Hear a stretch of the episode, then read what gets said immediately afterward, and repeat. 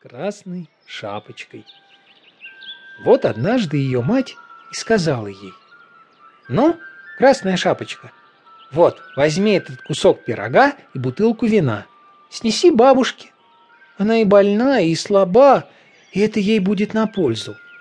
Выходи из дома до наступления жары, и когда выйдешь, то ступай умненько и в сторону от дороги не забегай.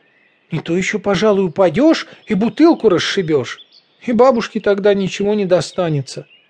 И когда к бабушке придешь, то не забудь с ней поздороваться, а не то, чтобы сначала во все уголки заглянуть, а потом уж к бабушке подойти. «Уж я все справлю как следует», — сказала красная шапочка матери и заверила ее в том своим словом. А бабушка-то жила в самом лесу, на полчаса ходьбы от деревни. И чуть только красная шапочка вступила в лес, повстречалась она с волком. Девочка, однако же, не знала, что это был за лютый зверь, и ничуть его не испугалась. «Здравствуй, красная шапочка», — сказал он.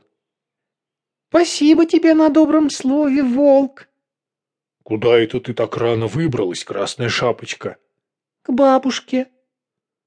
«А что ты там несешь под фарточком?» «Кусок пирога да вино». Вчера у нас матушка пироги пекла, так вот, посылает больной и слабой бабушке, чтобы ей угодить и силы ее подкрепить.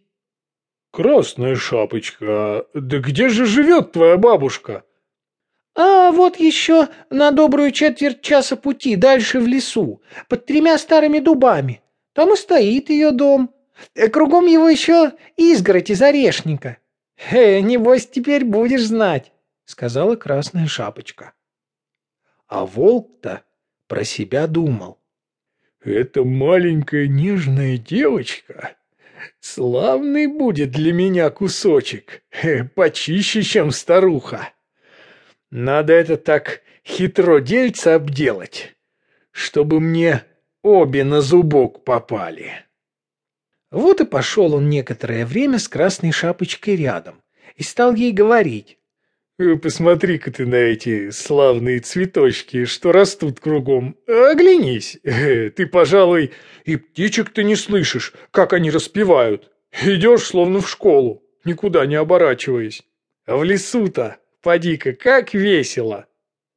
Красная шапочка глянула вверх, и как увидала лучи солнца, прорезавшиеся сквозь трепетную листву деревьев, как взглянула на множество дивных цветов, то и подумала. А что, если б я бабушке принесла свежий пучок цветов? Ведь это бы ее тоже порадовало. Теперь же еще так рано, что я еще всегда успею к ней прийти вовремя. Да и сбежала с дороги в сторону, в лес, и стала собирать цветы. Чуть сорвет один цветочек, как уж ее другой манит, еще лучше, и она затем побежит. И так все дальше да дальше уходила вглубь леса. А волк примехонько побежал к бабушкиному дому и постучался у дверей. «Кто там?» «Красная шапочка! Несу тебе пирожка и венца, отвори-ка!» «Надави на щеколду!» — крикнула бабушка. «Я слишком слаба и не могу вставать с постели!» Волк надавил на щеколду, дверь распахнулась, и он вошел к бабушке в избу.